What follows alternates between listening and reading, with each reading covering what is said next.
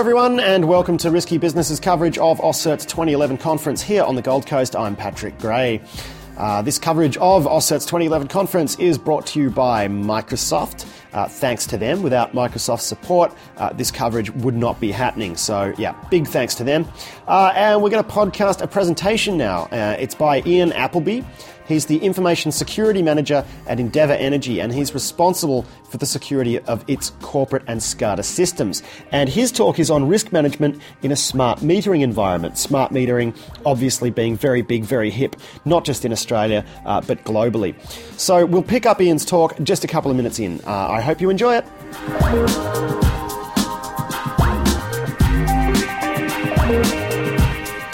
Supply, control, or metering of your network very common, very easy. Physical attacks. So we've gone from having all our infrastructure nicely nestled inside 30 foot anti climb fences, razor wire, CCTV, surveilled substations, and we're going to stick it on the side of your house. And just to make life even better, it's a requirement of law that it's easily accessible from the outside, so meter readers and other people can get to your meter box on a regular basis, which means anyone else can get to your meter box on a regular basis. Feel free to buy a padlock. Modification, fraud, theft, criminal activity, malicious modification um, for companies or individuals. If you're a large company, you have a high power use, you might want to reduce your power use and allocate it to the company next door. Uh, criminal activity, hiding your drug labs, um, just straight energy theft. Modification, of course, if your power bill goes to zero, it'll be quite noticeable, so just make sure it's only ever 40% of the actual total. And from an interception point of view, we need to look at privacy, personalisation, the data that's held within the system, the occupancy schedule of your house. It's not that big a thing. People can sit outside your house in a car and know when you go to bed, when you get up, when you go to work, who's at home during the day. But they can do it remotely over the web if they have access through your smart meter and through your own um, web portal login systems. So, usage rates are you a low power user? Are you a high power user? Are you really getting a lot of money from your gross feed in tariffs? And whether the complexity of all this versus the benefit and I mean, risk management is all about um, benefit versus risk, etc. And does this give us the adequate benefits for the money we're spending and putting in place this technology? And are we going to leverage that to the maximum? So we have a new century. The risks are the same. These are the same things we've been looking at at IT systems for a long time and in SCADA control systems. Engineers have been moving forward on securing a lot of that, and now we're trying to apply the lessons learned and the technologies and things we've got out of IT and IT systems into the engineering field. And I'm a bit of a hybrid because I've been in both sides of the business. So. Functionality versus risk. First, functionality remote meter read. So it saves us having meter readers go around the street. Um, Therefore, we don't need to have someone visit your house on a regular basis. Downside of that is if you have someone physically attack the power box or the power meter, we, not have, we may not have someone see that power box and know it's been tampered with for up to two or three years.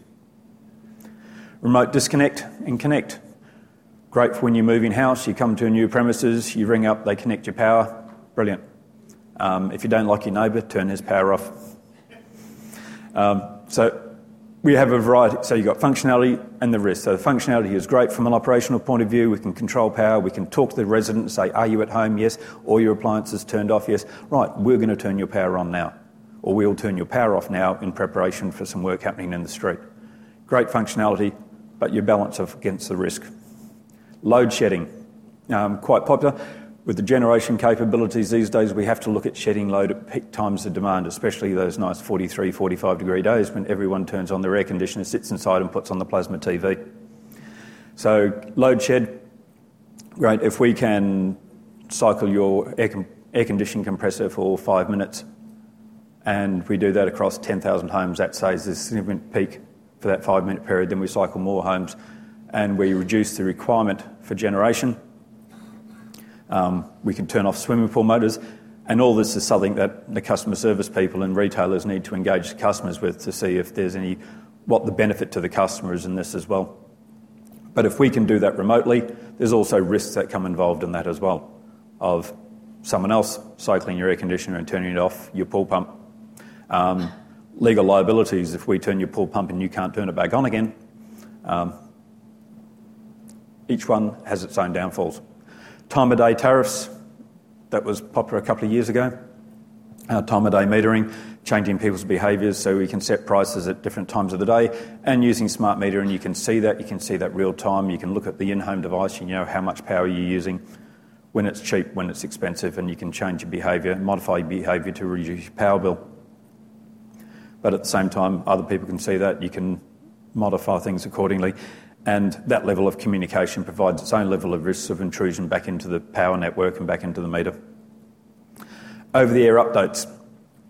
So we've gone from, I mean, we run a, a corporate network at the moment of 2,500 PCs, and we have a update cycle. We roll out security patches, we roll out SOE updates, we flash them every now and then when users download weird little bits of software to them. Uh, we now have to do that with 850,000 meters. It changes the whole scale and complexity of putting out a patch update. And it's not just necessarily for security. Um, we're now a power distributor and not a retailer. So if the retailer says they need extra functionality to provide things through the in-home device, in-home display, um, then you may have to reflash your meters to provide the functionality for those retailers under contractual arrangements. So you need to know that, yes, we have that functionality and we can reflash meters, we can update them, we can control the security, but that provides a whole new level of risks of authorizations, authentications, of um, controlling access to the meter through the um, over the air methodology, whether it be GPRS, uh, Wi Fi, Zigbee, fibre. And the last one is fraud detection and prevention. So, with all this risks and possible physical intrusions, we need to put in place a lot of intrusion prevention measures, whether it's physical intrusion prevention, light sensors, opening detections, um, computer algorithms to detect common, common use and actual use over time and day period to make sure that it hasn't changed significantly over a period of time and flag issues when they're coming up so someone doesn't suffer from bill shock where they normally have a bill of $500 and you're going to give them a bill of $2,500 this quarter.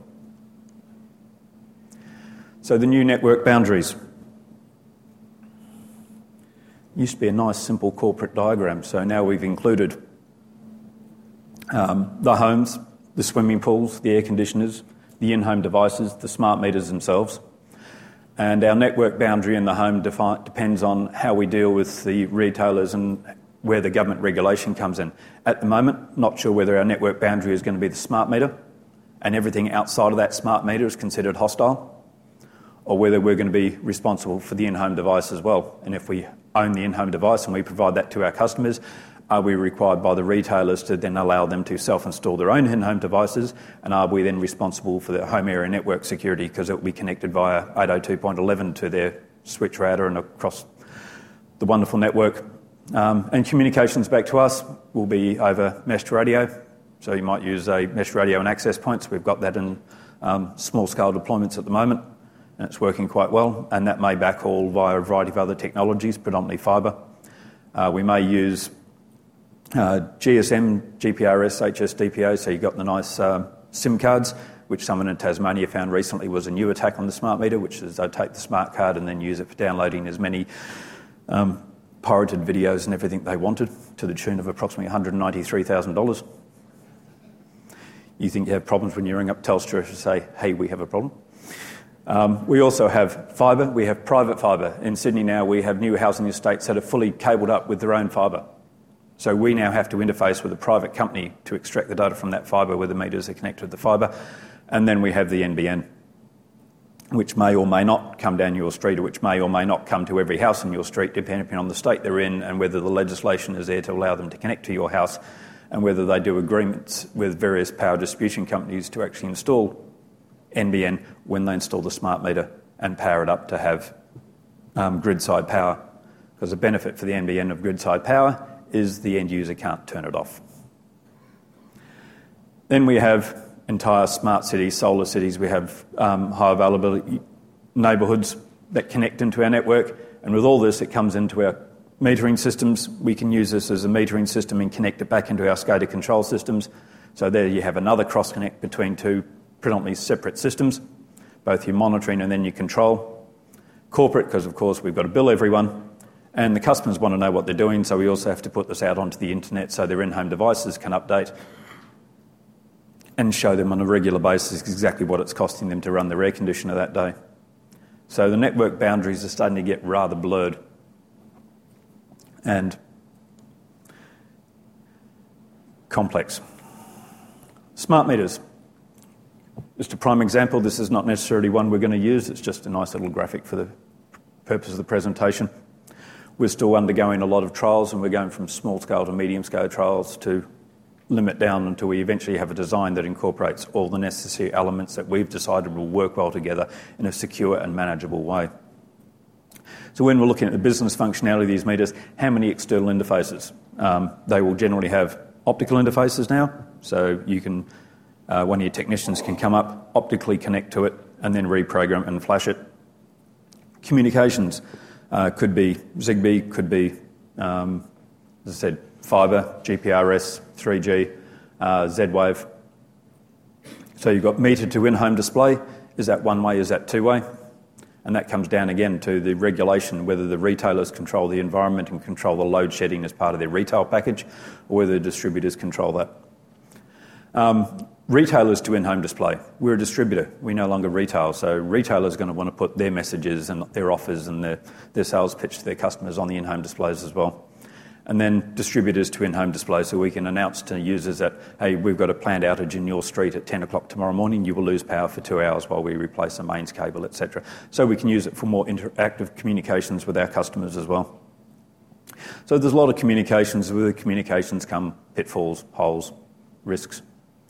So first technology risk, physical penetration. As I said before, it is put on the side of your house. It's easily accessible, at least in commercial premises where there's large scale electricity use. They normally lock it up in a built in a nice little utilities room. Um, so we have to look at the detecting physical penetration, and from a time of physical penetration, the old security axiom is from the time from detection to the time of response. Your time-based security model. How far and how bad can they get to you? And so, from the time you detect someone's broken into a meter, how long does it take you to get a authorised high power electrician out to the house because you can't use the customer or other people to access someone's meter box because of the high voltage dangers. Home area network communications. So we have in home devices connected to the home area network, to your personal 802.11 network that's connected to the internet, connected to your brand new 3D internet capable TV, your fridge, um, your iPhone, your iPad, your Android tablet, and a variety of other devices in the home that each pose a significant risk to the inside of your the security of the inside of your network. So, as I said before, from the smart meter point of view, we would really have to say that everything in a house is potentially hostile. I mean, when was the last time you did a security update of the internet capable TV that you operate on your desk at the moment?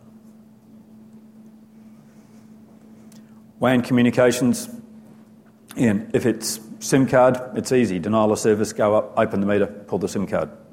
Um, could be radio interference, a variety of ways of distributing, uh, of disrupting the WAN communications of your metering, and whether it's going to be local that affects just a couple of houses, or whether it's going to be broad because they've climbed the pole and they've taken out the wireless access, the wireless mesh access point on top of the light pole. Just because it's up a light pole doesn't mean it's inaccessible. They've actually had them disappear in the states quite interesting. Somebody wants to climb a light pole and pull down a live transmitting antenna. Authentication. For everything we do with a smart meter, we've got to control it. You've got to have strong authentication.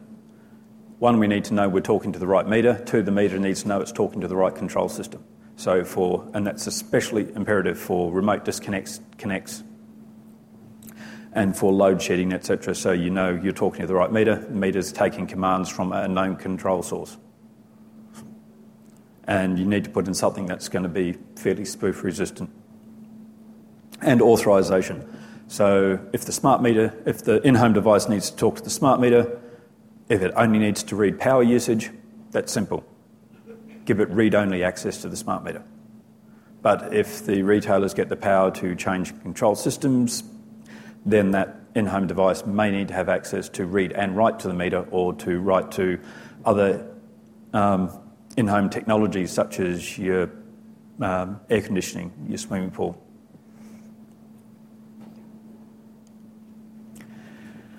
Home area networks. So we have your smart meter, we have your air conditioner, could have a nice little control box on the compressor line just to cut it out and cycle it for five minutes. Swimming pool pumps. We then also have to take into consideration the electronics and control systems around um, electric car charging, not only for the purpose of uh, providing power at different prices when people want to charge their cars overnight, but also for the possibility that in a disaster recovery or business continuity, you may try and, and use the power from those battery cells in those cars to generate back into the house. So there's a whole new um, system. And then on top of that, you've also got other small in home generators, whether they be solar panels, uh, wind uh, turbines on the roof, that are also generating power and pumping them back into your power board at the same time. And the in home display.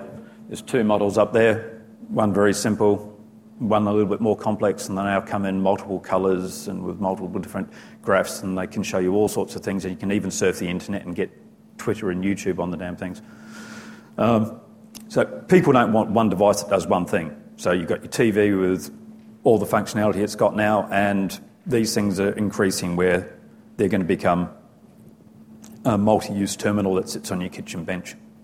So bridging networks, if that nice decorative in-home device that sits on your kitchen bench is connected to your internet via your home router or via your iPhone or whatever else you've tethered it to, and it's connected to your smart meter, is there a distinct separation of the communication protocols and communication channels within that? So we do have a hard break that one will not go straight through into the other.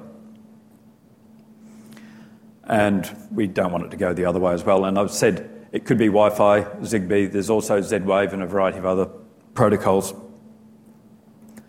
Either way, it becomes a weak link. That is your convergence zone. That's where you're connecting the two together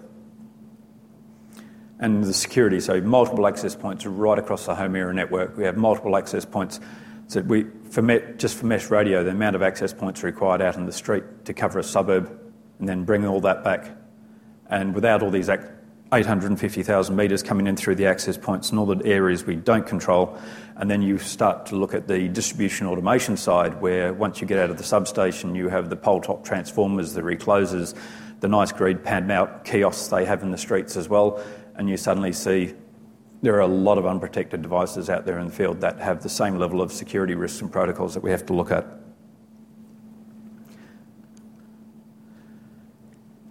WAN backhaul.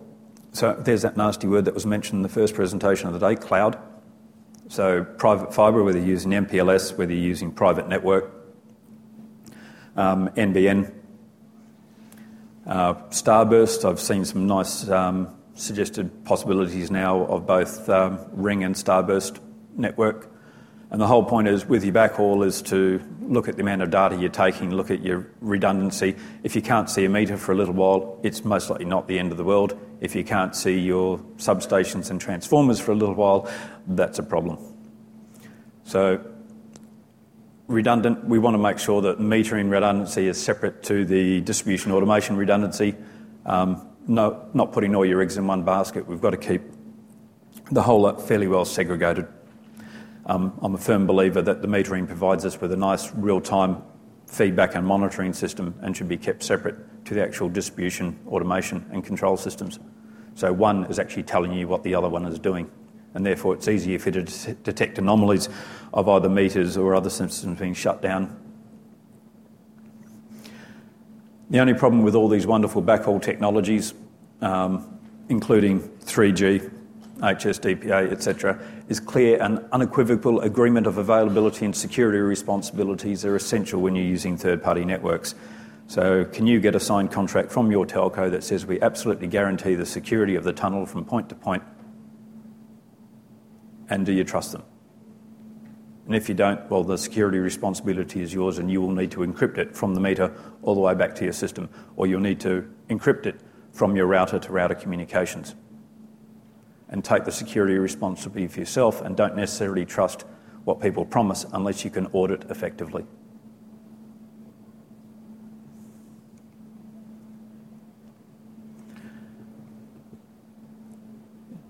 Big problem with this network is the amount of data flow. Endeavour Energy is not the largest power company in New South Wales. and we're talking 850,000 premises. So we're talking high data throughput, and that is purely on the metering side without looking at the data throughput and the security you've got to put into the distribution automation at the same time. So your topology is critical to allow you to correctly identify and see any threats on the network as they appear in real time. You've got to keep your data flows down to a point where you can actually see what's happening and detect it. Distributed security. If you're thinking of the data flows, 850,000 meters every 15 minutes phoning home, that's a fair bit of data coming through one network point back in your, your main control room or your main data centre.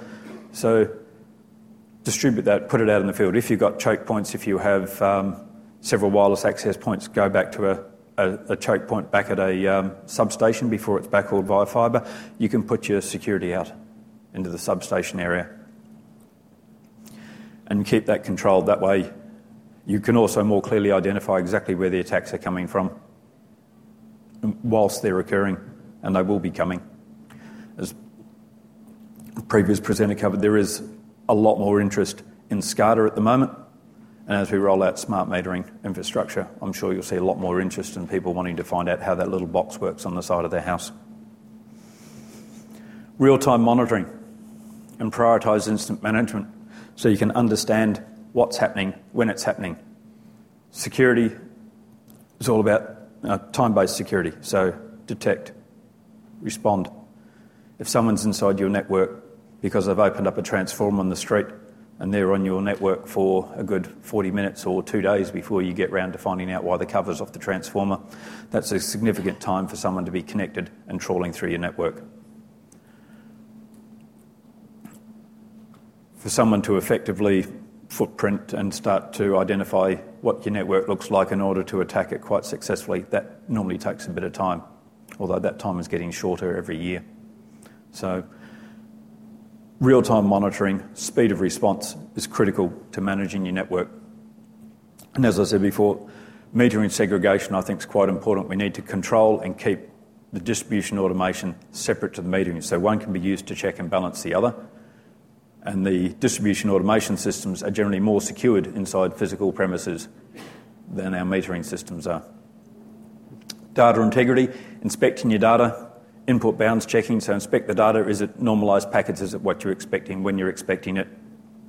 Inputs bound checking, is it the correct size, correct shape?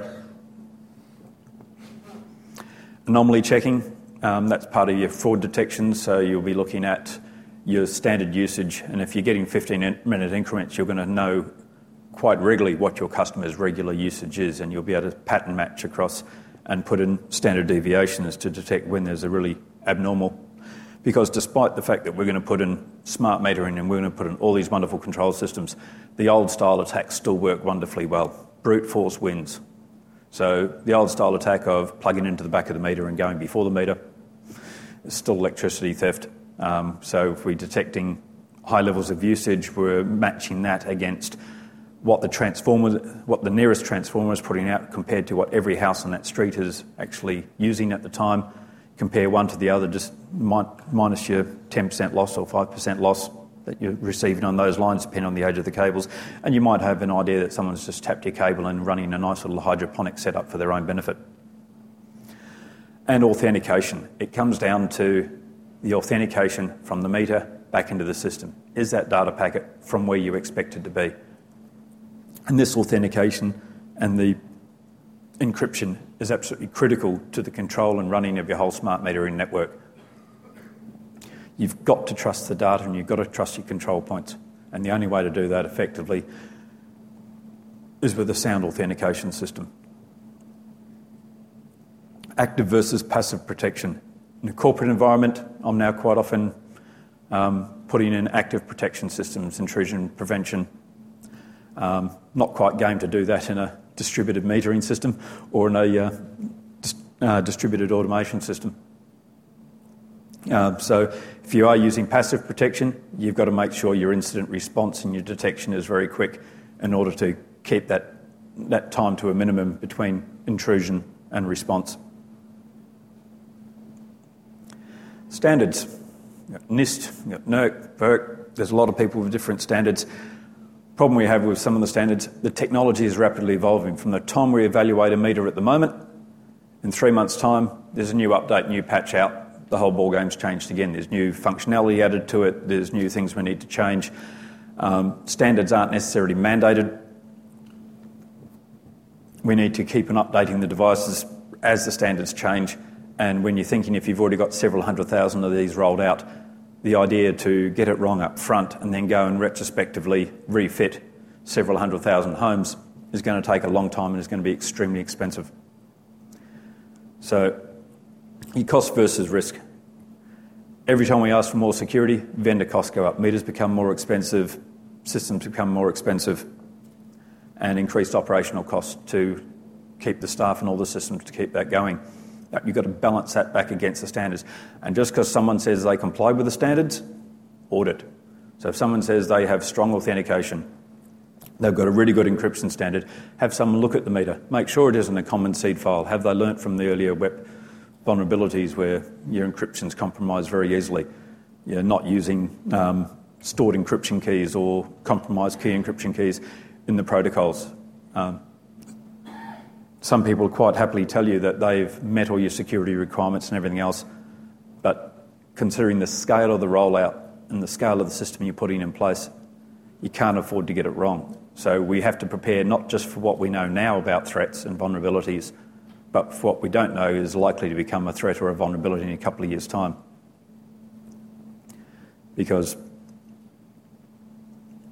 um, as I said, pushing out another several hundred thousand meters because the version you've got now won't update over the air or has a physical vulnerability or logical vulnerability that you can't remotely fix is going to be a very expensive proposition.